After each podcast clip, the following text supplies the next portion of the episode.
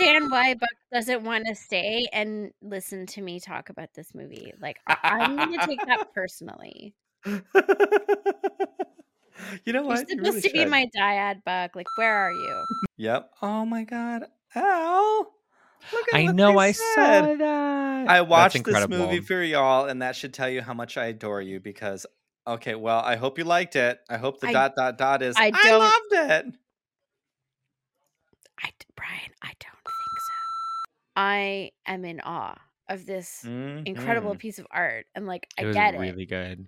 Yeah. And I hope that you feel closer to me because I've now seen your favorite movie. And you like it, thank God. And I wonder where it's been all my life. Like, I don't know. Well, it's been sitting there waiting for you since 1982. No.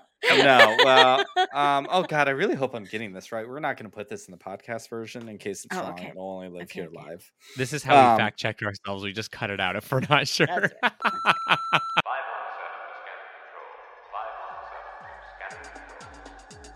Hello there, and welcome to Pink Milk, where we serve Star Wars queerly. I am your host, Brian, and you, my friends, are about to listen to some clips from our latest live stream, Let's Kiki, and this week we kikied about something not Star Wars. So first, thank you for listening anyways, and allowing Pink Milk to sometimes talk outside of Star Wars, but we kikied about one of my favorite films of all time, the original Blade Runner, Harrison Ford's second best character, maybe my favorite character of his, Deckard, and this great movie. And per usual, here on Pink Milk, we watched Blade Runner through our queer lenses and did a whole lot of queer coding on this very, very queer show that some may say is straight passing, as someone did in the steam room that night. And it was perfect. It was perfect. Anyway, I am super proud of this conversation that we had. It was fantastic. Possibly one of our best we've ever done on the show. So I look forward to hearing what y'all have to say in emails or Twitter conversation, or they're on Patreon or wherever you may want to shoot us some notes. So thank you. But before we get into the episode, we need to say thank you to you know who. That's right. Thank you, Manscaped, for sponsoring this episode. And as I was watching this, I'm here, like really, really, really here for Pris, because she's amazing.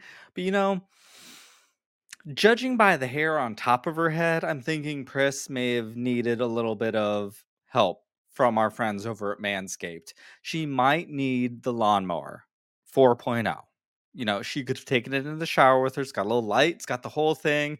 There's some grooming kits with the beard hedger, some beard conditioner, and a little bit of oil. And maybe that could have helped tame her hair too. I don't know if Manscaped would totally sponsor using their beard oil on top of the head, but in Pris's case, it may have been necessary. Anyhow, if you have hair growing out of control and you want some help maintaining that, head on over to manscaped.com. Use our code Pinkballs, which I promise you, no tea, no shade to anyone else that might be sponsored by Manscaped, because, you know, they do like to get out there on the interwebs. I've heard they're kind of like that. I don't think anyone else has as great of a code as Pinkballs. So use our code Pinkballs for 20% off your order and free shipping here in the U.S. of A. Without further ado, loads, put on our rollerblades and skate/run right into this great conversation about a fantastic movie. Are you ready? Because I'm ready. Let's get into this thing and drink up.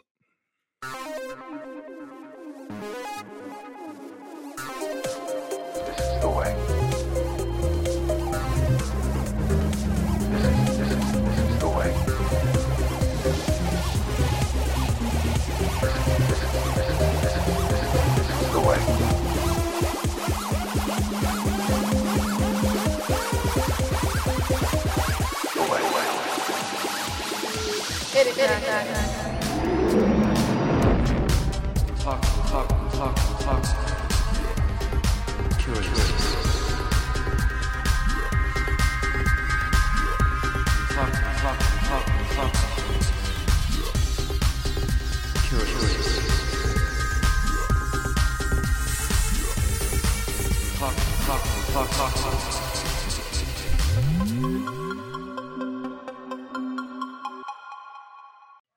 Yeah, so I'm very, very excited to hear what the two of you have to say. But to like lead in, we're just going to talk about Blade Runner. And if you haven't seen it, it's basically Earth is just about dead because we've killed it. Sounds familiar. And people have started creating robots to do our manual labor, and we are all trying to live on Mars, which there's one line I think in this movie talking about the next train to Mars or something. But anyways, Mars plays a very big role in the book. And animals are dead and lots of things are robots. I have a question about the book, because one of the things that I found so compelling was like the replicants saying kind of this repeated idea of like the replicants have seen a lot of gnarly shit go down on like these like other planets and all these like missions they were sent to go do. Do you get a sense of what those things are that they have seen? Okay. Yes. Because that was something I kind of want a little bit more context with that in the movie. So robots in this world are called replicants. They look like human. You really can't tell. So there's these police officers called Blade Runners that go out and kill replicants that do naughty things. And there's this new model called Nexus 6 that are super strong, super human-like, but they only have a lifespan of 4 years. 4 years. Right? 4 years. So we meet four replicants that escape from Mars, smuggle themselves onto Earth to try to talk to the man that created them to figure out why they only have 4 years and see if we can do something about it. And we find Deckard. We meet Deckard. Harrison Ford. Probably, honestly, my favorite role of his. My favorite, like, Harrison Ford character. He's no shade. Han Solo, but I love Deckard. But this movie is my kind of story. If you know me, it asks more questions than it gives you answers. And it is one of those films that you can watch at various parts of your life and find many different contexts in which to put it on. And as I got older, I cannot help but watch this film as all the replicants are queer people being mistreated by their dying planet and the government in last attempts of holding on to humanity. And anyways, that's how I kind of watched this movie. Emma, what'd you think? What'd you think of it? This movie, it blew my mind. Like, I cried so much at the end. And every time I think about it and I think about the themes that it brings up, I feel so soft and just it's such an incredible meditation on like humanity, transcendence, creation, you know, the soul. Like I can't, like there's just so much there. And not only like I truly believe that this is one of the greatest cinematic masterpieces, because not only does the story and the dialogue convey all of these, like, and they raise all of these really important philosophical questions, but the visuals are so distinctive, so creative. Like, it's just so imaginative, and I feel like it's like a pinnacle of artistic achievement. Yep. And this movie came out in 1982, holds up very well because it's just, the world is just alien enough that even maybe it's almost like Star Wars, where it's similar. Look at Star Wars with literally just an American global lens of our culture, some of their haircuts look very 70s, and you can pick some of that stuff out, but when you pull it all out, like, it's great. And I think the costuming, the makeup, the hair is so indicative of that world that it feels timeless, even if some of it feels very 80s in a way. Like looking at you, Pris, my queen. I love you, Pris. Oh. Chase, what about you? Pris felt like a character from Cats the Musical, which I know you will not get that reference, but I just need to say that for me. She's a slave. So I need to watch Cats. You need to watch Cats. It's literally like a million little Prisas running around on the stage doing backflips and wearing cat suits. I will say yes. I will say this movie for me. So I agree with Emma. I love that. Emma, I love that you said like meditation, because it was it was like a very humbling movie to watch. I felt like it was a very like you said, meditative, but very atmospheric movie where I was just kind of like swept up in this. And like, I was going to watch it. I have to be honest with y'all. I was going to watch it like in the middle of the day when I was like doing errand stuff, but I was like, no, I feel like this movie I have to like watch in the dark and like give it its respect. Like, I don't want to like mess it up. And I watched it like in my bed, like very late at night last night for me. I was like tired, but it kept me awake because it was just very interesting. Like there's so much intrigue in it. The music is incredible. R.I.P. Evangelos. God, the music was amazing. Yeah. Like I've been listening to music all day today. I think that it was interesting too, kind of like I knew we were going to talk about it tonight. I watched it for tonight. I didn't necessarily feel like it was queer right off the bat, but the deeper I got into the movie and the more I was kind of just like was thinking about it, then I was like, oh, whoa. It like really does actually feel very, very queer. And in a very unapologetic and aggressive way, which I find to be really refreshing when it comes to like queer analysis. It's like, it's a very gritty representation of queerness for me, where it's just, The story never says whether he's a replicant or not. So we get at the very end of the movie, Gash is his name, I think, right?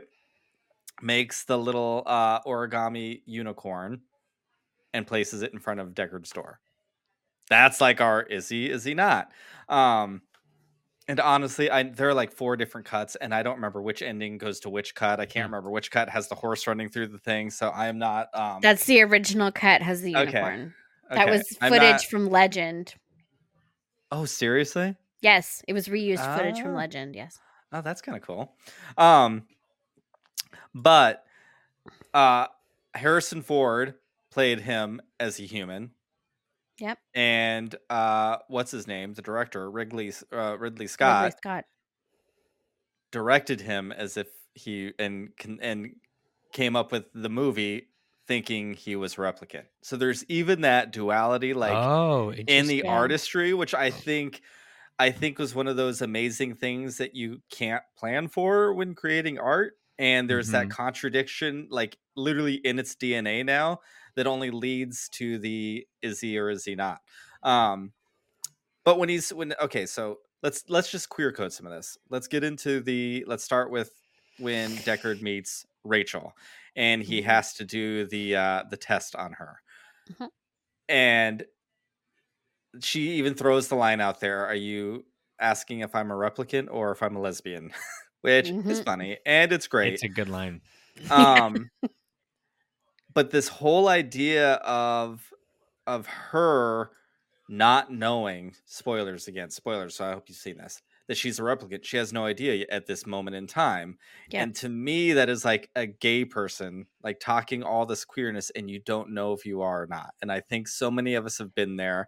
And regardless, there's someone right on the other side. I feel like all of us, when we're coming out, like give ourselves our own little tests. Of are we not, and then like Rachel, if we come to terms with that we're gay, we then have to start really thinking about what it means to be human, because I think what it means to, and not human like we're a human being. Well, some people don't think we're human beings, but like it just being queer, like recontextualizes your entire thought on your expectations of how the world works. And it just, that's something that it takes a very open-minded straight person to, I think, really embrace that idea, which doesn't happen a lot. And I like the line too, that Rachel asked Deckard if he's ever retired a human making a mistake, and those lines are really blurred in that line for me. Did that scene, I mean, I shouldn't say, did it mean much to you? Because I think it's a pretty pivotal scene, the entire thing. Yes.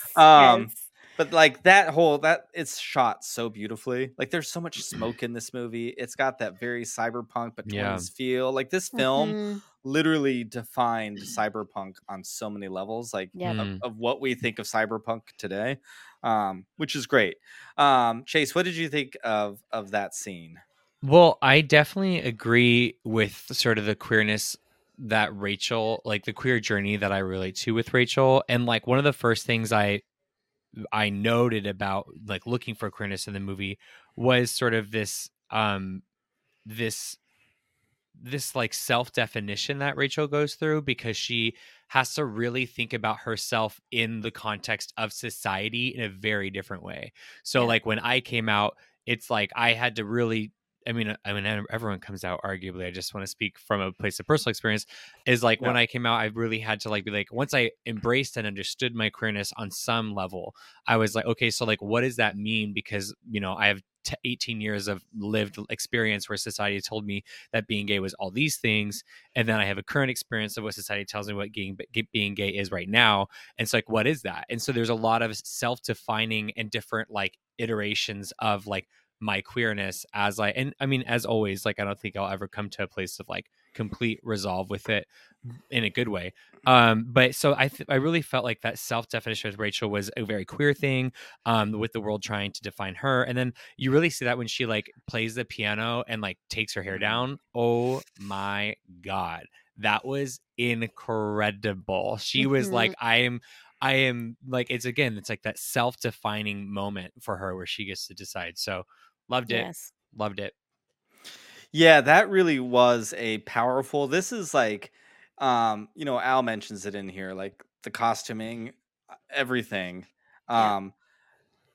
is so important. And yeah, the really high, tight bun thing, which one just looks amazing anyways. It looks so good. Sexy. That silhouette is so good with the dress and the hair. Oh. Yes. Yep.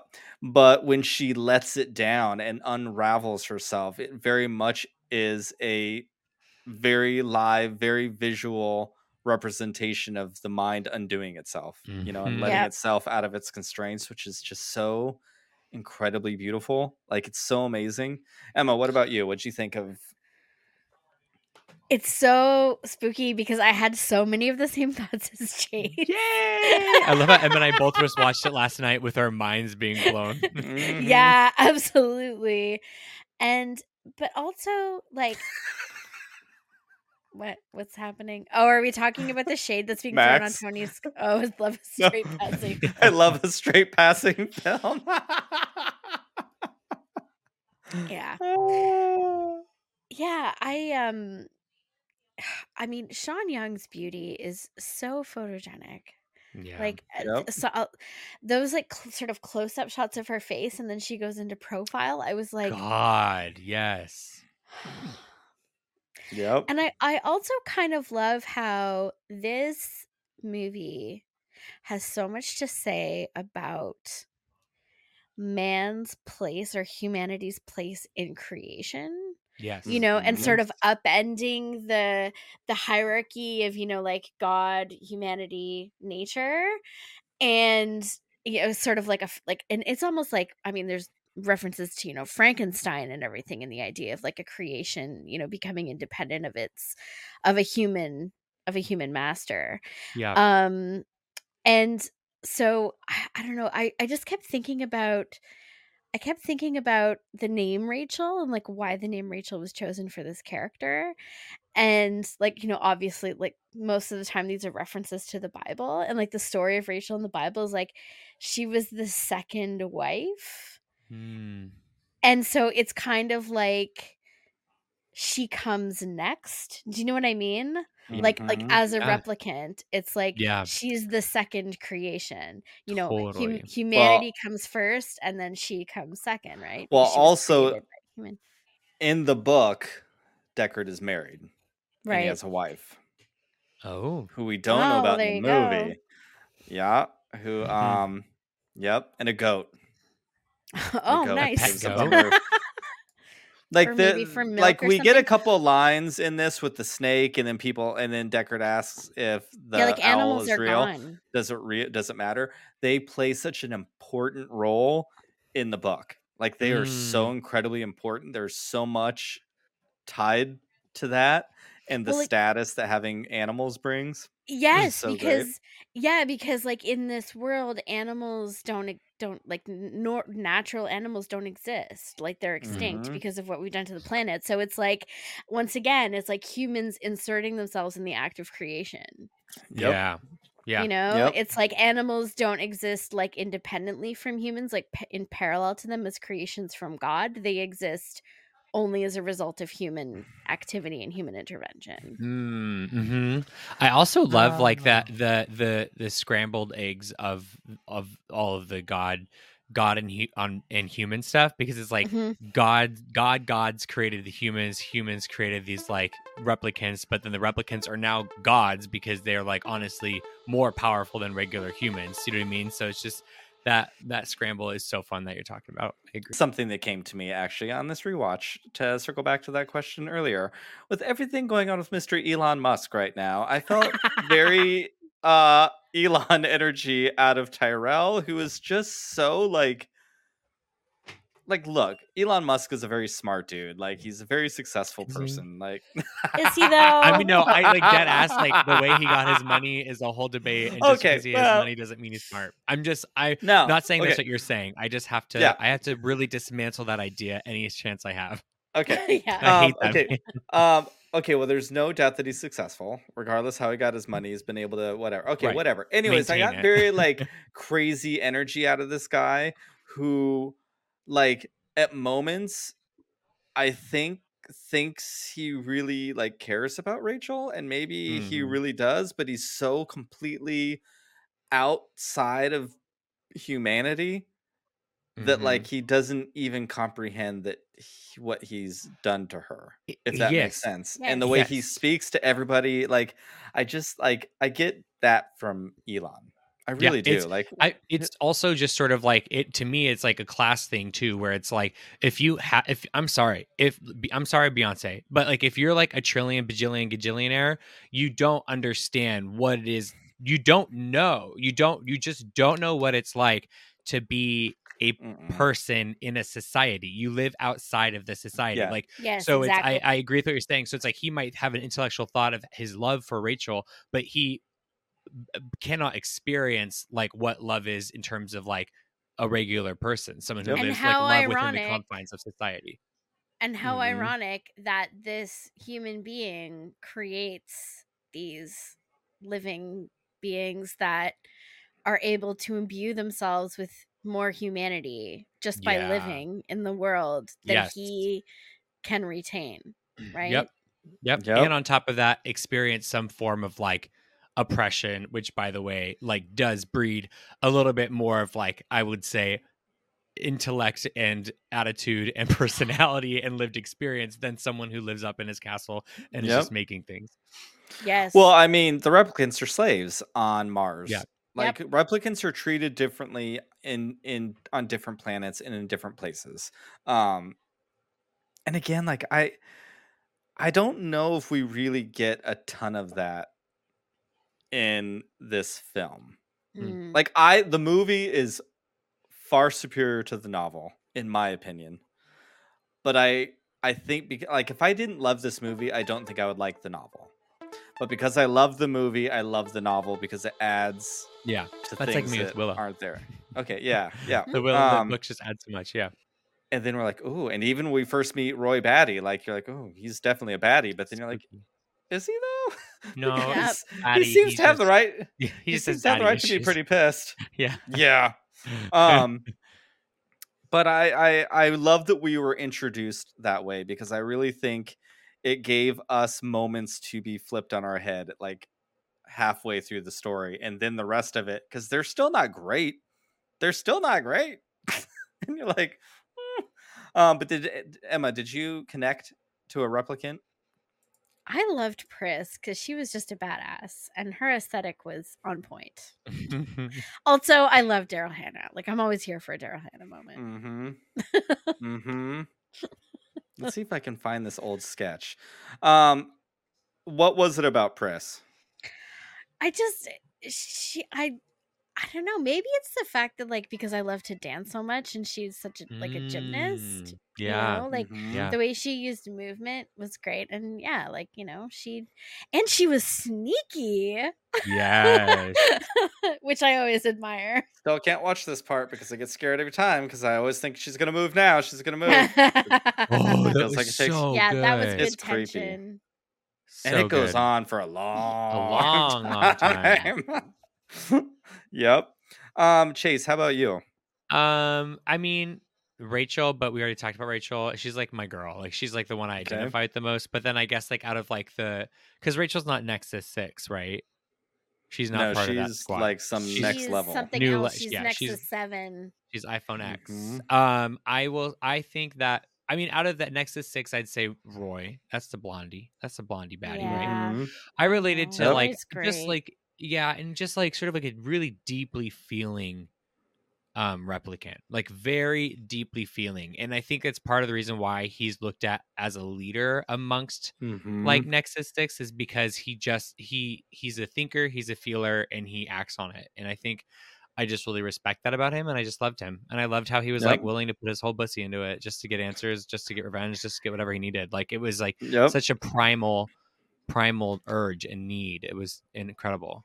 Well, and the climax of the film, like he just delivers the whole thesis of the movie. Like he carries it on his back, and like if that scene wasn't there, like if the story was different, or if Rucker Hauer hadn't pulled off that performance, like that performance is amazing. The message of the movie would have been lost. Like that is the final bow that like ties everything together. He is a character in particular that is so much better in the film because he's pretty much straight up pretty horrible in the book.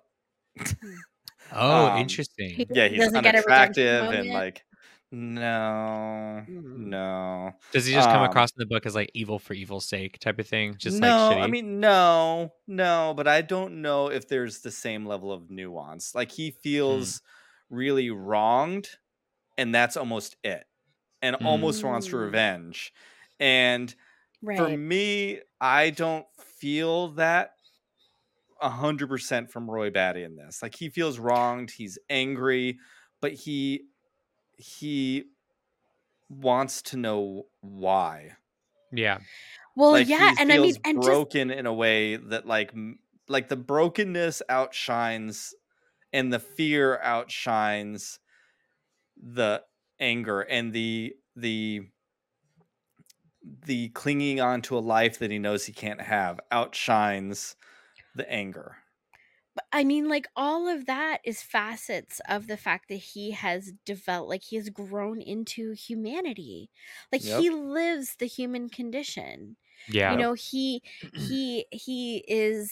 has the same kind of, like, just as humans have this sense of self-preservation and we have this sense of sadness at the thought of our own mortality, like he experiences that. And you know, and like you said, Chase, you know, he wants to know why, like the search for meaning. Like what can be more human than that? You know, wanting to longing to find meaning and having this yearning, this unstoppable yearning to have your life mean something, or to mean something to another consciousness, like another person. You know, like he is the full culmination of the idea that these creatures are synthetic, artificial, and yet through the act of living and the act of being alive, you can grow into humanity and experience like those feelings that like we all have as part of the universal human experience. Absolutely. You know, I want to, somebody starred Pink's thing here, but I want to bring this back up just to circle back to a second to the slow-mo part in the 25 windows that Zora fell through. But the choppy slow-mo is easily the most immersion-breaking thing. You know what? Yes and no. For me, like, yes, that feels very 80s to me. Like that whole, like, it's a very bad stunt double. It's very clearly a wig. Like, and not like it's worse than Bo-Katan's wig of season 2 of The Mandalorian. Like, it is so bad. But I think that slow-mo is Deckard's emotions to realizing what just happened. And I think it's him breaking his own, the you know, the that what's the saying? those in glass houses shouldn't throw stones situation. Mm-hmm. And I think it was his moment of breaking through something that I don't think he knew was there, because Deckard is very shut off. Yep. Yeah. Like he is retired. Too many replicants. You know, I don't even know if he knew about Nexus 6 at the beginning of this, and he was just kind of learning about them. Yeah. But I think he was just so shut off from society that he just tuned it all out, you know? Mm-hmm. And it, and that's what's so interesting is when we're inside the Tyrell Corporation, all the space, it's very big, it's opulent, but it's very sparse. Yeah. And everywhere outside is so crowded because, again, you don't get this in the movie, but most of the world is inhabitable. So everyone, there's this dust that came through and killed a bunch of people, blah, blah, blah. Yeah. But so people are pushed together, right? And taking over older places, but they're all just buried on top of each other because the actual places you can live are, there's just not enough space to hold people. And that talk about that just speaks to how rich they are. We can have so much space and not even have anything here. Meanwhile, all of you out there are living like that. But it also speaks to the their non-humanness. I mean, it's just it's they don't even know. Again, they don't even know how to live. They don't even know how to function or decorate a space. You know what I mean? They don't have that lived experience or heart or humanness that is required to nest into a space. Mm-hmm. Yep. 100%. I mean, I think for me, I too am 1000% a Pris stan. I love Pris. The name alone, hello. It's perfect.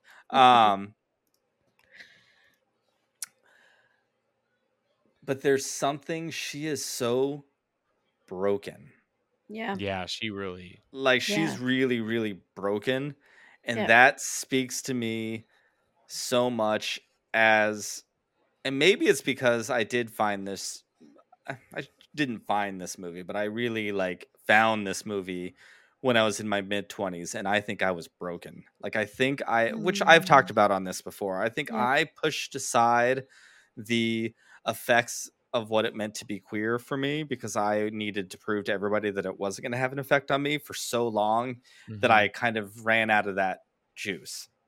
And then I really was broken. I really hit a moment where I was just broken and was it's when everything hit for me. I was in a toxic relationship. I was getting a little bit older. I was in a career that I didn't understand how I got myself there. I had my straight friends were all starting to have kids, and I couldn't do those things. And it was everything. It was the moment that now that I have everything I've ever dreamed of, that was when I really realized that I was never going to have that dream. And it really broke me. And I think that's what happened to Pris. Mm. And I think she's in a very toxic relationship with Roy because she doesn't see his hopefulness, his longing for something more. I think she just latches on to his anger, and I'm totally reading into this, but I can see him putting his anger in her. I can see him oh, I don't want to, but he will manipulate her and eggs her on so he can get that aggression out in himself. Yeah. So I really think their dynamic is really, really interesting. And I wish she had gotten to know, what's his name? JF, the robot maker guy. Mm-hmm. Who I think there was a real fondness from her in him. Oh, I feel if she had met him a decade earlier, they would have ended up settling down together. Do you know what I mean? Yep. I agree. All right, Max is asking about Bo-Katan's wig, so I'm just gonna go ahead and put in the chat here our NSFW clip, because again, it's one of my favorite Pink Milk moments ever. Hello, Alyssa. I think, and then around that time, I think I was still grappling with the AIDS epidemic, which we've also talked about, which is also how I watch the Bad Batch. All of this really is just very Bad Batchy to me now that I'm again, okay, Chase, well, here we go. I'm starting to think about things in ways I didn't. But I at 25, okay, the AIDS epidemic wasn't what it was by the early 2000s, you know, like mm-hmm. mid. Yeah. But society still treated you like it was. Like, I mean, I think I've shared the story that I got a little something in college, like many of us do, and went to the campus doctor, and he wouldn't give me any meds for it and told me it was my fault. And that us F-slurs just sleep around. This is kind of what we deserve. I'm like, oh my God, you are on like a college campus? Which is like, for the most pretty liberal places. Yeah. Yeah. I'm like, oh. Ooh. And there wasn't a lot you could do back then because, you know, most people agreed with that person. They might not have said it out loud, but they're certainly not going to write the man up. You know, they're not going to do those things. It was, and I've shared the story, you know, of coming out to myself at 16, and that was that was the mid 90s. And again, we were still dealing with a lot of the AIDS crisis then, and the idea of having a shortened life expectancy really speaks to me as a queer person with the replicants. Yeah. And people thinking so little of queer people, you know, and again, I know that was a long time ago, and I know some younger queer people maybe don't have it living with them all the time, but like I've never been able to shake it. I constantly I live with it, you know. I grew up with watching it on TV. I grew up when I first came out and I was 18 and moved out for the first time. I met a lot of people who had AIDS in the late 80s and early 90s, and I met way too many people that died like at the very beginning of my coming out. So like it just it's a very real thing. And I still think about that stuff and how hard it would be to know you're different, accept that you're different, and be fighting so hard to be treated the same as everything.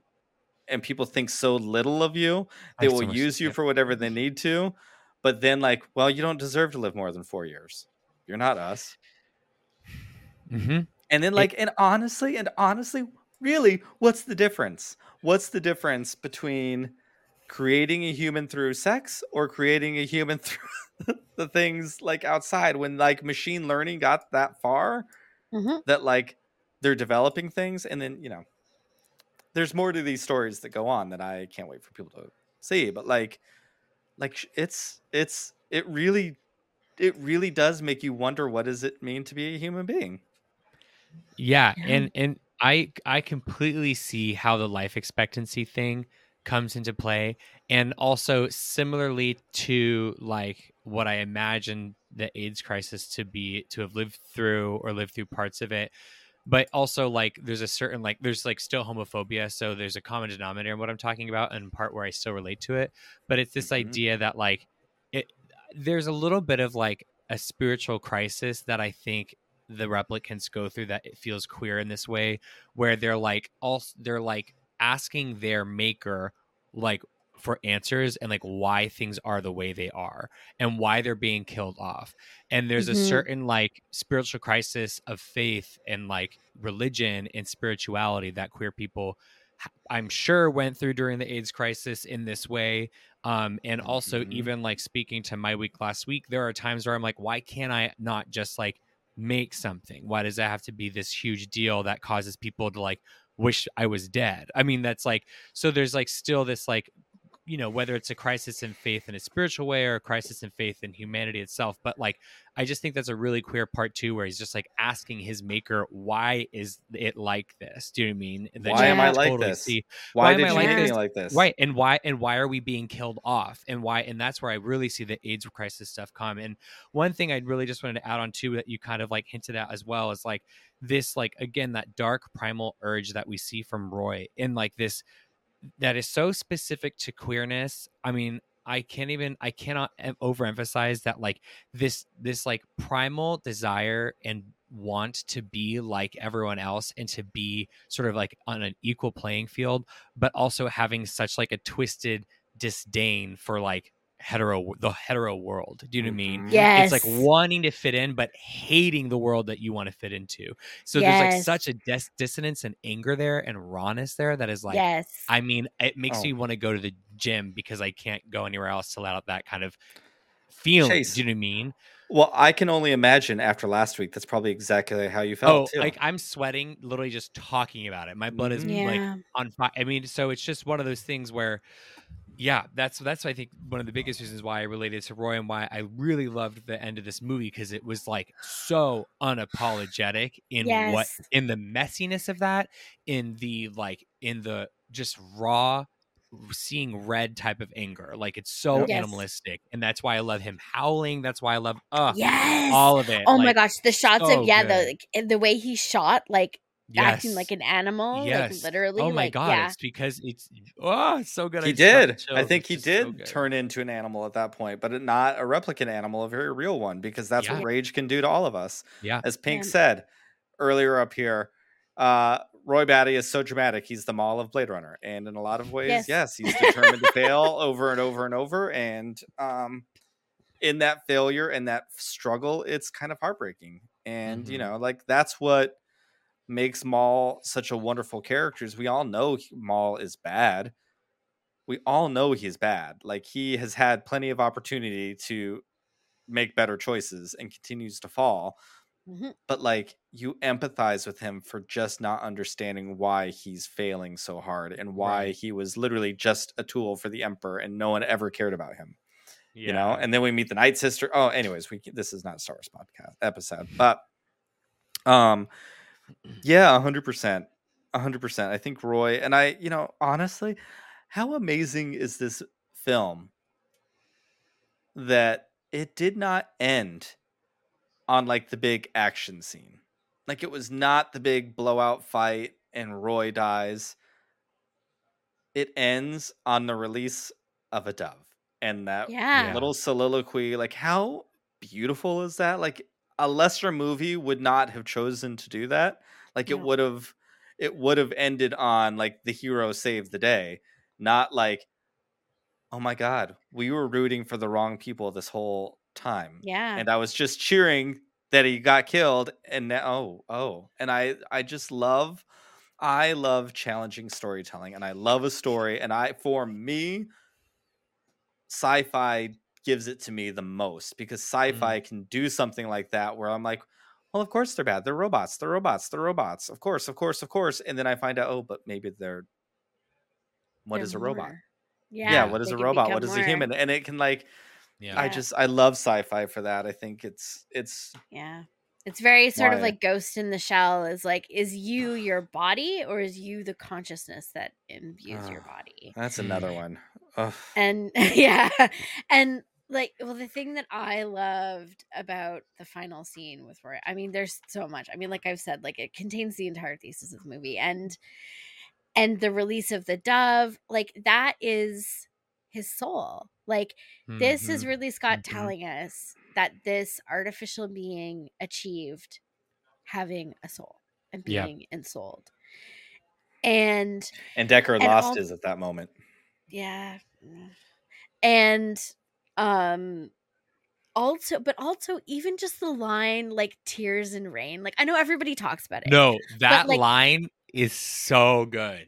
Okay. And the interesting thing that I love about it was that it tied back to all of the thoughts that I was having about the sort of like Frankenstein creation story, because tears are made by people and rain is made by nature. And it's this synthesis of the things that people make, the things that come from humans and the things that come from creation and the natural world coming together in oneness in a way that they exist as we live our lives, like in the world around us.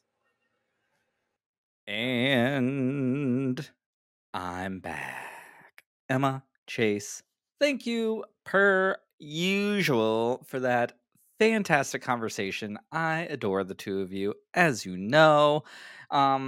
It was so great. It was so wonderful. I love this movie, and having that conversation, which honestly maybe the first time I've ever had this in depth of a conversation about this flick, because it's usually just me, myself, and I watching it alone. It was great. It was great. Steam Queens, thank you for hanging out with us in the Steam Room. And again, thank you for giving us the space to talk outside of outer space. Even though Blade Runner still kind of exists in outer space, as there's interplanetary travel.